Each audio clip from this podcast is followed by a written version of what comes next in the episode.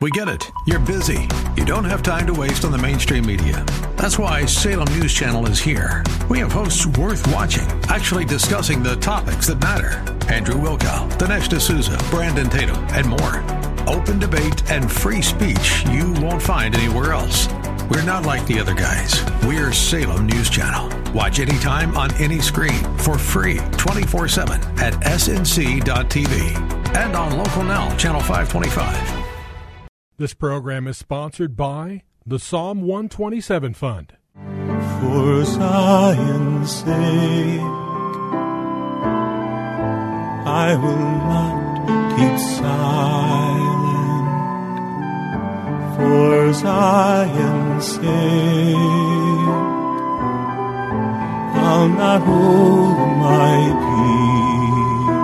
peace. Welcome to For Zion's Sake.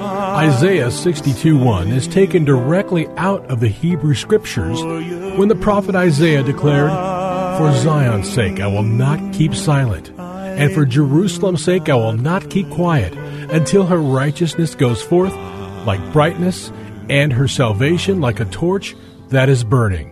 Your hosts for the program are Shelley and June Volk, Jewish believers burdened to see Jew and Gentile become one. Believers strengthened in their faith and for their Jewish kinsmen to come to the saving knowledge of Jesus as the Messiah, the Son of God. Bless the Lord. Good evening to you and welcome to For Zion's Sake. We thank you for joining us. We're the Volks. My name is Shelley. And my name is June. Hi, everyone. It's good to be with you as we pick up on the theme that we started yesterday. And our subject this week is biblical success and prosperity. Emphasis on biblical. And we started yesterday's program, as we will today, by listening to Isaiah 55, verses 8 to 9. For my thoughts are not your thoughts, neither are your ways my ways, declares the Lord. For as the heavens are higher than the earth, so are my ways higher than your ways, and my thoughts than your thoughts. And Junie, you pointed out yesterday when Jesus walked the earth, he said, I am the way, the truth, and the life. No man comes to the Father but by me. So we need to understand the ways of God. Now, we also need to understand how God interprets words rather than us giving our own definition. For example, when you hear the word success, you no doubt think of money, material possessions, having a, an important position, and enjoying the world, what the world would call the good life. The definition in the dictionary of success is a favorable result a wished for ending, ending, gaining of wealth or advantage. And uh, prosperity means good fortune and being successful, successful. But God's ways, as we just said, uh, are different than our ways. His thoughts are so much different than ours. We went to Psalm 1 and read the first three verses. And actually, in verse 1, Junie, we come across that word way again. How blessed is the man who does not walk in the counsel of the wicked, nor stand in the way or path of sinners. They don't sit in the seat of scoffers, but the delight of this one is in the law of the Lord. And in verse 3 it says, And in whatever he does, he prospers. That's the man that delights in the word of the Lord, who does not walk in the path of the ways of the wicked. He doesn't stand in the path of sinners and he doesn't sit in, in the way in the seat of scoffers. So again, we're beginning to see what really is biblical success and prosperity. Well, I believe, and I think you will also, spiritual prosperity and success is far more than anything the world can give us. We went to 1 Kings chapter 2 verse 3 when David gave instructions to his son Solomon, who was going to become the king. And after the instructions, it, it, said, so that you may succeed in all that you do wherever you turn. And what was, what was his instruction? Obe- hear and obey the word of God. We read from Deuteronomy 29 9. When Moses spoke to Israel, he said, Keep the words of this covenant to do them, that you may prosper in all that you do. You see, it's a continuous theme in the scripture.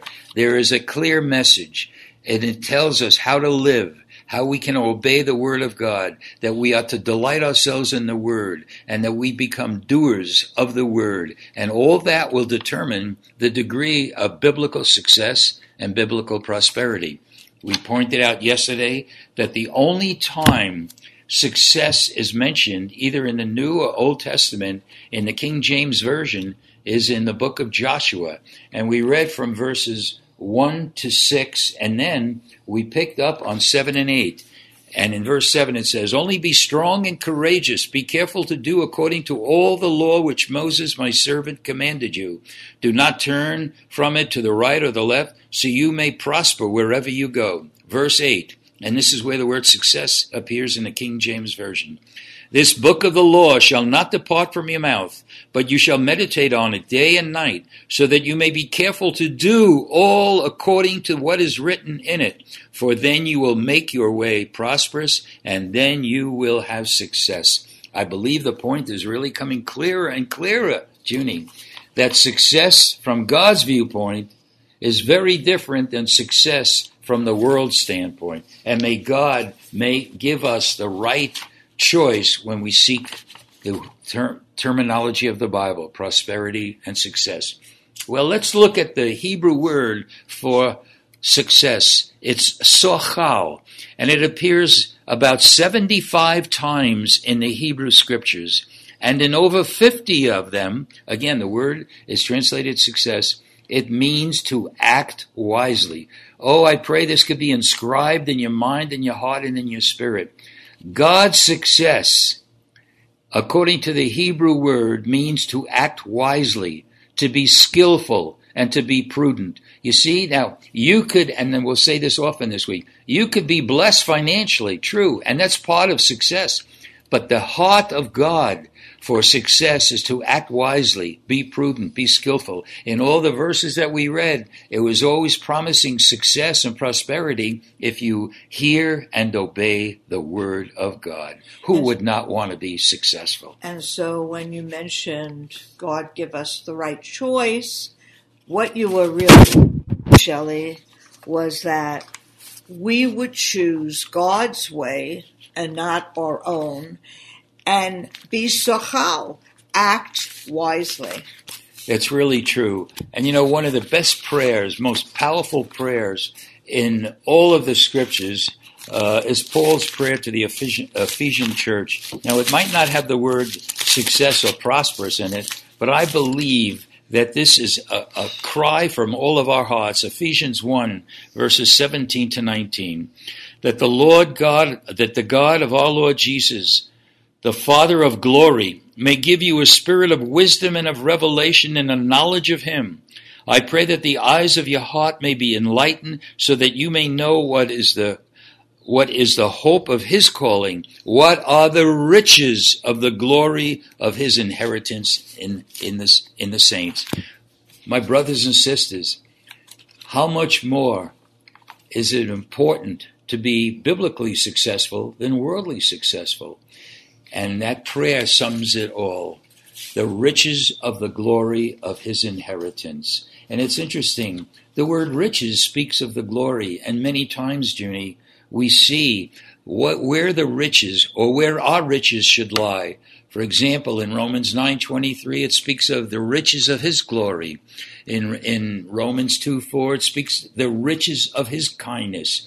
And a, in a great prayer in verse 11, in chapter 11 of Romans, verse 33, it speaks of his riches, of the wisdom and the knowledge of God. Can you think of a, a greater wealth than anybody could have rather than the, the, the riches of the wisdom of God? And you know, Shelley, it also says in the scriptures, where your treasure oh yes is, there will your heart be also. So if our whole treasure, our whole desire is really in the knowledge of God, to know Him, to experience Him, to learn about His ways, you know. Israel knew Moses' acts, but Moses knew God's ways. Yes. And as his servants, to know the way of the Lord, that our hearts would be one with him, to see his heart's desire be accomplished through our life through our family, through our marriage, through um, our community, through our church. Yes, Lord. That's a treasure and part of His richness that money can't buy, Shelley. Nothing this side of heaven compares to loving God and having our treasure in Him Hallelujah. for eternity. Hallelujah. Oh, treasures and riches are, uh, are something that we should long for. It says in Proverbs 22, verse 1 A good name is to be more desired than great riches. In, in Proverbs 22, 4 The reward of humility and the fear of the Lord are riches, honor, and life. Then, if you have your book, your Bible open to Proverbs 24, well, I'm going to read the first four verses. Do not be envious of evil men, nor desire to be with them. It sounds a little like Psalm 1, doesn't it, Junie? For their minds devise violence, and their lips talk of trouble.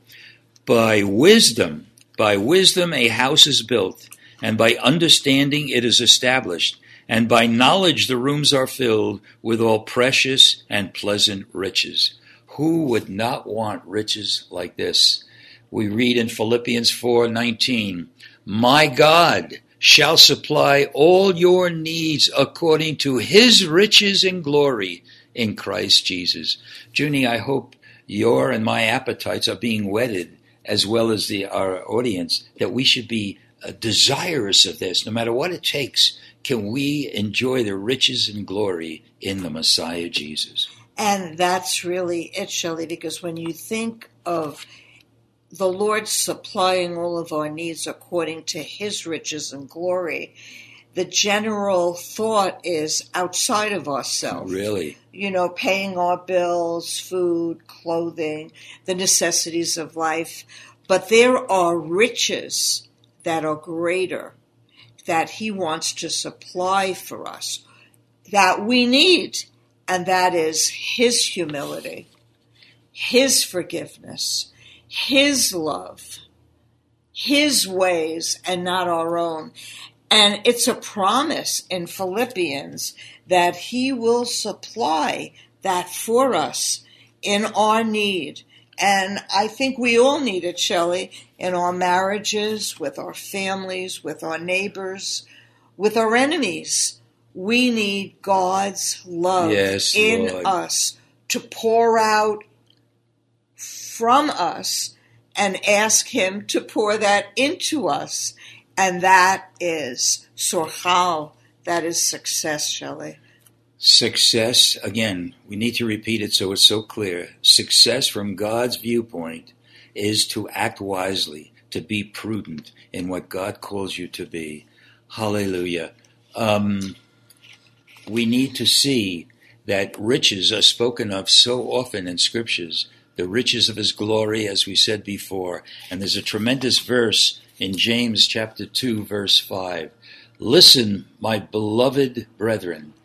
Did not God choose the poor in this world to be rich in faith and heirs of the kingdom which he promised to those who love him?